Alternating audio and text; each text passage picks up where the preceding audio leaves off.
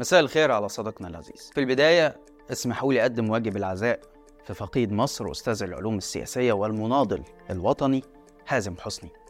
اللي دفع ثمن مواقفه ومبادئه بشجاعة منقطعة النظير رغم السجن والإقامة الجبرية اللي تعرض ليها في سنواته الأخيرة. الراحل كان واحد من الرموز اللي عرضت السيسي وقالت رأيها بكل أمانة خوفا على البلد ورغبة في التغيير للأفضل بدون ما يكون ليه أي مصلحة شخصية.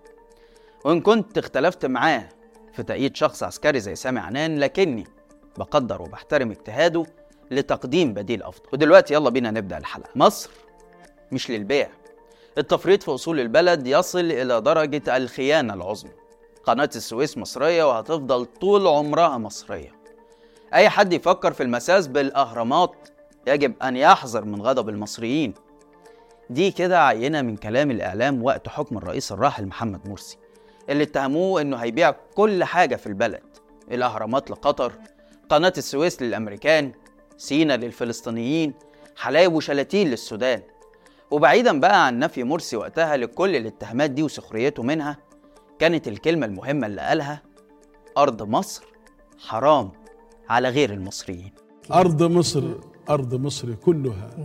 حرام على غير المصريين والحديث في هذا حديث حساس جدا. اتفق مع مرسي أو اختلف معاه لكن اللي محدش يقدر ينكره هو إن كلام الإعلام اختلف تماما على عهد السيسي وبقى شعاره عبي يابا. تيران وصنافير سعودية واللي يقول مصرية يبقى خاين وعميل. أصول البلد وشركاتها لازم تتباع عشان نحل الأزمة الاقتصادية. قناة السويس ورأس الحكمة وأراضي سينا والعريش وأماكن تانية كتير بترحب بالاستثمار الإماراتي. وإحنا بلد ما تقولش للاستثمار لا واللي يعترض أو يحذر من تعاظم النفوذ الإماراتي في مصر يتهاجم ويتخون مع إننا في نفس الوقت بنشوف بلد رأس مالي زي بريطانيا بتاخد إجراءات صارمة مع الاستثمارات الإماراتية بحجة الأمن القومي. هل بيع مدينة رأس الحكمة لدولة الإمارات استثمار مربح فعلا ولا خطوة جديدة في مسلسل بيع مصر؟ ده اللي هنعرفه مع بعض في حلقة النهاردة. أنا عبد الرحمن عمر وده برنامج الحكاية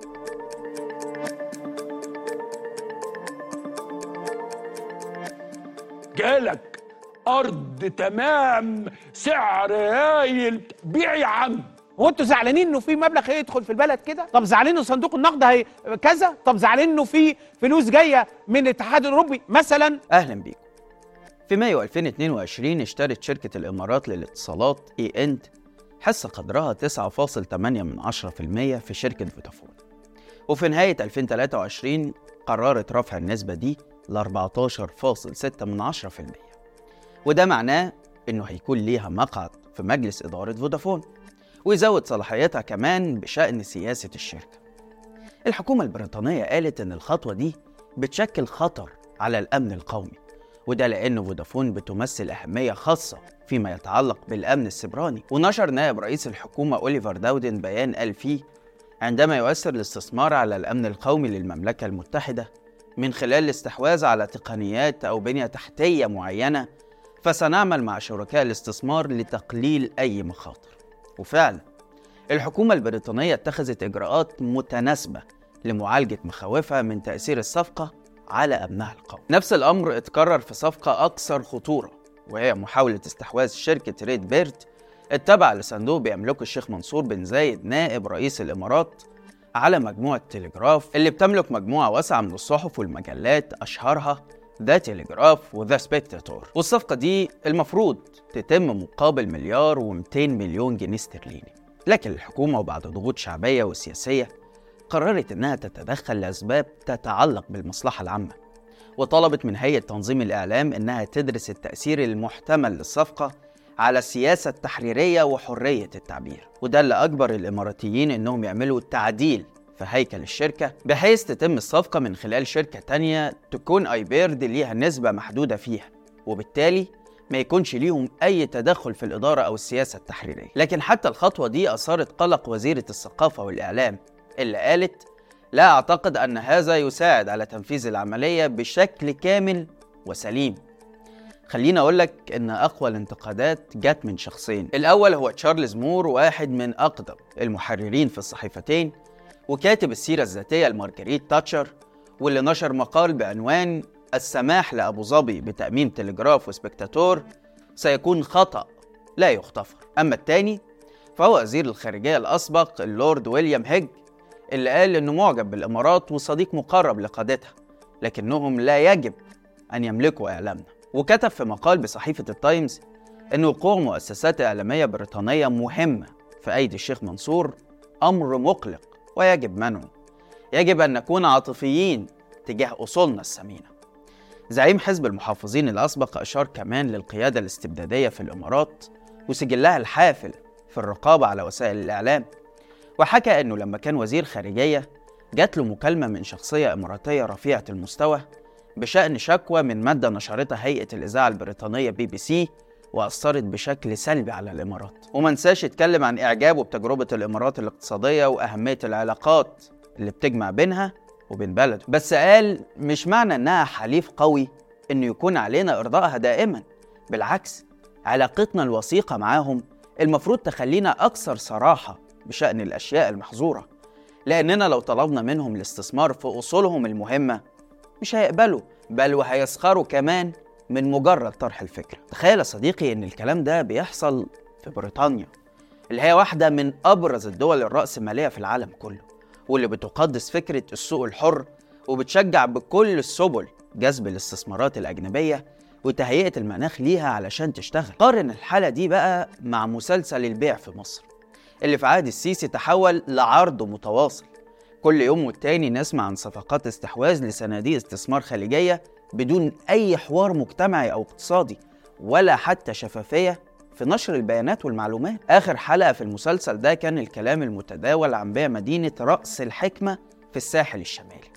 لتحالف شركات إماراتية مقابل 22 مليار دولار. وسمعنا كلام في الإعلام إن الفلوس دي هتكون كافية لحل الأزمة الاقتصادية. ومع ذلك في أصول وأراضي تانية بتتجهز للعرض على المستثمرين الخليجيين بقيمة تتخطى 100 مليار دولار. رغم احتفاء مؤيدي السيسي بالصفقة مفيش مسؤول في البلد اهتم إنه يطلع يشرح للشعب تفاصيلها. أو يقول لنا حتى هل المبلغ ده هيكون مقابل الأرض ولا هيتم ضخه كاستثمارات في القرى السياحية؟ قبل ما يكلف رئيس هيئة الاستثمار نفسه ويؤكد لقناة أجنبية انه الصفقة تم الاتفاق عليها ويتبقى التوقيع والإعلان النهائي اللي هينتج عنه ضخ التحالف الإماراتي أكتر من 22 مليار دولار على دفعات في البنك المركزي المصري مقابل إنه يكون مسؤول عن تمويل وتطوير وإدارة المشروع. بعض الناس قالت طب وماله؟ بيع يا عواد إحنا لا نعرف رأس الحكمة ولا معانا فلوس نروح نصيف هناك كده كده هي للأغنياء فمش فارقه كتير بقى يكون أصحاب المشاريع دي والمستفيدين منها لواءات مصريين أو شيوخ إماراتيين. ولو ده هيحل أزمة غلاء الأسعار اللي الكل اكتوى بنارها فبيع يا سيسي. قبل ما أوضح لكم خطورة المنطق ده خلونا ندي كده نبذة بسيطة عن رأس الحكمة دي مدينة أنشأها الملك فاروق في مرسى مطروح سنة 1948 عشان تكون منتجعة للأسرة المالكة. بتتمتع بموقع استراتيجي شواطئ خلابة ذات رمال ناعمة ومياه فيروزية على البحر المتوسط. مساحتها الإجمالية 180 كيلو متر مربع وشريطها الساحلي طوله 50 كيلو متر والكل بيشوف إنها مستقبل الاستثمار السياحي في مصر. فأنت لما تبيع مشروع زي ده حرفيا أنت بتبيع المستقبل ويا ريتك بتبيعه بالحاضر. إحنا عارفين اللي فيها كويس. لو كانت المليارات اللي خدناها قبل كده نفعت كنت هقول لك ماشي. لكن إحنا عارفين إن السيسي خد أكتر من 100 مليار دولار مساعدات من دول الخليج وزيهم قروض من المؤسسات الدولية وعلى رأسها صندوق النقد اللي بنتفاوض معاه دلوقتي عشان يرفع قيمة القرض الأخير من 3 مليار دولار ل 6 أو 8 مليار وفي بعض الأقاويل بتقول 10 مليار دولار. وأصلا أنت بتبيع عشان مطالب تسدد فوائد وأقساط ديون بقيمة 42 مليار دولار في 2024 علما بأن إجمالي الدين الخارجي وفق آخر بيانات منشورة 165 مليار دولار. كل المليارات دي السيسي صرفها بشكل غير مدروس عشان يتسبب في وضع صعب بيدفع ثمنه المواطن البسيط اللي قيمة مرتبه ومدخراته راحت مع انهيار الجنيه وسلم لي بقى على رفع الحد الأدنى للأجور ل 6000 جنيه. لأن الرقم ده لو قلت إنه بيساوي النهاردة 110 دولار على سعر السوق السوداء اللي هي فيه الدولار ب 55 جنيه. مش هقول لك يا سيدي 60 ولا 70 حتى. فده معناه إن الحد الأدنى للأجور انخفض بقيمة 20 دولار خلال سنة ونص بس لأنه كان 3000 جنيه في أكتوبر 2022 لما الدولار كان ب 23 جنيه. كل ده وإحنا بنتكلم في رينج سنة ونص. ما رحتش ابعد كده وقلت لك قيمة فلوسك في 2013 و2014 وقبل التعويم بتاع 2016 كانت عاملة إزاي؟ ده كمان غير الأسعار اللي زادت بشكل غير مسبوق. واوعى تخدعك فرحة السيساويه بنزول الدولار في السوق السوداء من 70 جنيه ل 55 ولا حتى 45 لأن ببساطة أنت نفسك لو سمعت الرقم ده من شهر واحد هتعتبره انهيار كارثي. ده غير إن أنا وأنت وصندوق النقد. عارفين كويس إن كل ده مقدمة للتعويم وإن كلها مسألة وقت والدولارات اللي داخلة البلد دي هتتبعزق يمين وشمال ونرجع تاني لنفس الأزمة. والدليل على كلامي إنك بتشوف واحد زي اللواء المقرحي اللي من كام سنة كان بيقول الدولار هيبقى بسبعة جنيه طالع دلوقتي يقول إن الدولار هيبقى بين ال 40 وال 45 جنيه. الدولار في أكتوبر نوفمبر سنة 17 هيبقى ب 7 جنيه. منين المعلومة دي؟ أكتوبر نوفمبر أكتوبر نوفمبر 18 لما يبقى واحد معاه دولار وجايبه لك تقول له اجري العب بعيد. استحالة مطلقه استحالة. آه. نروح ل 50 أو 60 لا. استحالة. استحالة. طيب. يعني ما أيوة. بين ال 40 وال 45 وال 45 آه. المأساة دي كلها خلت مجلة زي الإيكونومست تكتب إن انهيار مصر يعد احتمالية قائمة بدرجة مخيفة وإن نظام السيسي العاجز لا يستحق صفقة إنقاذ مالية جديدة لأنه اقترض أكتر من اللازم بكتير. وأسس اقتصاد بيخدم طبقة جنرالات الجيش. وإن لو أزمة مصر اقتصادية بس كان ممكن المؤسسات الدولية تصرف لها روشتة دواء مر كالعادة تشمل إعادة هيكلة الديون وإن إنفاق الحكومة يكون في حدود إمكانياتها والجيش يخرج من الاقتصاد. لكن الأزمة الحقيقية هي الطريقة اللي السيسي بيدير بيها البلد وده اللي يخلينا نتوقع إن السيسي كالعادة هيكتفي بتحميل المواطن فاتورة الفشل. من خلال طبعا الاستجابة لشروط زي رفع الدعم وتعويم الجنيه ورفض شروط أكثر صلة بالأزمة زي business الجيش. لكن رغم كل ده الإيكونوميست بتفكرنا بأهمية مصر كدولة كبيرة في الشرق الأوسط وقريبة من إسرائيل من ناحية وأوروبا من الناحية التانية.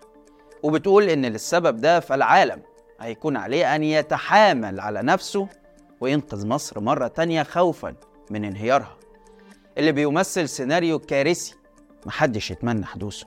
في السياق ده بقى تقدر تفهم القرض الجديد بتاع صندوق النقد وصفقات البيع اللي هتزيد وتيرتها الفترة الجاية للإمارات وباقي دول الخليج. الخطر التاني في مشروع رأس الحكمة هو ترسيخ نظرة احتقار الحكومة للمواطن سواء بتجاهلها حقه في المعرفة أو باعتباره مورد من موارد الدولة. ونتيجة النظرة دي هو اللي بيحصل في ضحية الجميل بمحافظة بورسعيد وده المفروض يقلقني ويقلقك كمواطن. لأن ببساطة الرسالة اللي السيسي عايز يوصلها لنا هي إن أهم حاجة في الدنيا الفلوس أهم حتى من المواطن نفسه. اللي لو في مصلحة هتطلع من وراه فهو مستعد يبيعه عادي جدا. فلوس الفلوس الفلوس. حاضر يا فندم. آه. حاضر يا فندم. أهم حاجة في الدنيا. ضاحية الجميل موجودة على الطريق الساحلي غرب بورسعيد محاطة بالساحل من كل مكان. شمالها البحر المتوسط وجنوبها بحيرة المنزلة وعلى امتدادها موجود قرى سياحية. سكانها أخدوا الأرض كحق انتفاع بداية من سنة 1978 وبنوا عليها بيوتهم بناء على رسومات هندسية معتمدة. وبالتالي لا يمكن اعتبارها عشوائيات أو منطقة غير آمنة زي كتير من الأماكن اللي تعرضت للإزالات وتم تهجير أهلها سواء بقى بمنحهم تعويضات ونقلهم لأحياء جديدة أو برميهم في الشارع. بحجة إنهم تعدوا على أراضي الدولة. وده بيحصل دلوقتي حالا في مناطق تانية زي مساكن الحرفيين في الدويقة اللي الحكومة بتحاول تزيلها وتدي لأهلها تعويضات هزيلة تتراوح بين الخمسين والمئة ألف جنيه مقابل الشقة. ضاحية الجميل بقى مشكلتها مختلفة شوية وده لأنها منطقة راقية في موقع استراتيجي وده مخليها مطمع لمستثمرين خليجيين. عشان كده عبر محافظ بورسعيد اللي هو عادل الغضبان أكتر من مرة عن رغبته في تطويرها.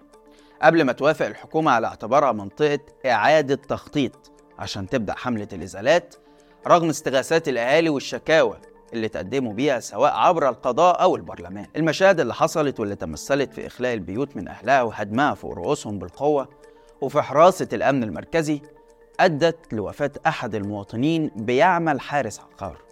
وده لأن المبنى انهار فوقه وتخيل إنه بدل ما نشوف تحقيق في الواقعة محافظة بورسعيد نزلت بيان قالت فيه إن الضحية تواجد في المكان بدون صفة. وده اللي خلى صفحة الموقف المصري تسلط الضوء على فكرة مهمة.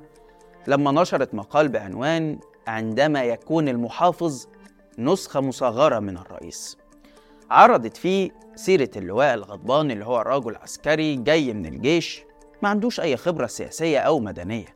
ده غير إنه الرجل الأوحد في المحافظة من سنة 2011 لأنه الحاكم العسكري في الفترة اللي تلت ثورة يناير واللي حصل خلالها مجزرتي بورسعيد الأولى والتانية. لكن رغم كده اتعين سنة 2015 محافظ لبورسعيد ومن وقتها وهو كل كلامه عن مشكلة الوعي اللي عند المصريين ومؤامرات أهل الشر وأهمية التطوير اللي يقصد بيه طبعا قرارات الإزالة ومنح الأراضي لرجال أعمال ومستثمرين. عشان كده بقول لك اوعى تفتكر إن بيع راس الحكمة أو قبلها التفريط في تيران وصنافير بعيد عنك. سيبك بقى من الكلام بتاع الوطنية وإن أرض مصر المفروض تكون حرام على غير أهلها خاصة لو صفقات البيع دي بتحصل بدون موافقة الشعب ولا حتى استشارته. وسيبك كمان من إن دي مناطق سياحية مهمة المفروض يتم استغلالها بطريقة اقتصادية بحيث تدر عائد يعود عليا كمواطن. لأن الأخطر من كل ده هو إن البيع مش بيقف على الجزر والمدن دي لكنه وارد جدا يمتد لبيتك أنت شخصيا لو جاء مستثمر وشاف إنه مكانه كويس وممكن يستغله في إقامة مشروع ما. يعني تخيل كده أنت قاعد في بيتك اللي ورثه عن أبوك أو جدك وفجأة تلاقي بلدوزر وقوات أمن واقفة على الباب عايزة تطلعك بره وتهدم بيتك قدام عينك من غير حتى أي نقاش أو حوار مجتمعي أو تقديم بدايل مرضية ليك. في حالة إن المشروع ده فعلا هيكون فيه مصلحة عامة. في النهاية مفيش شك إننا مع الاستثمار والتطوير. بس الحقيقة إن الكلمتين دول بيتم استخدامهم في غير محلهم. والنتيجة كلنا شايفينها بعينينا. اللي بيحصل في راس الحكمة أو ضحية الجميل وغيره من صفقات البيع هو الثمن اللي مصر بتدفعه عشان الغرب ودول الخليج تعوم نظام السيسي وتحافظ عليه. بعد ما وقعته في فخس مداومة الديون وقيدت حركته السياسية والاقتصادية. اوعى تفتكر إن اللي بيحصل ده مجرد تعويم للجنيه. ده تعويم للنظام الحالي اللي أصبح بيطفو فوق بحيرة من الديون. وأول ما بيجي يغرق بيلحقوا اللي ليهم مصلحة في بقائه ويرموا له طوق إنقاذ يرفعه على المية تاني. بس في نفس الوقت بيكونوا حريصين إنه ما يوصلش لشاطئ النجاة. بس كده. لحد هنا والحلقة خلصت.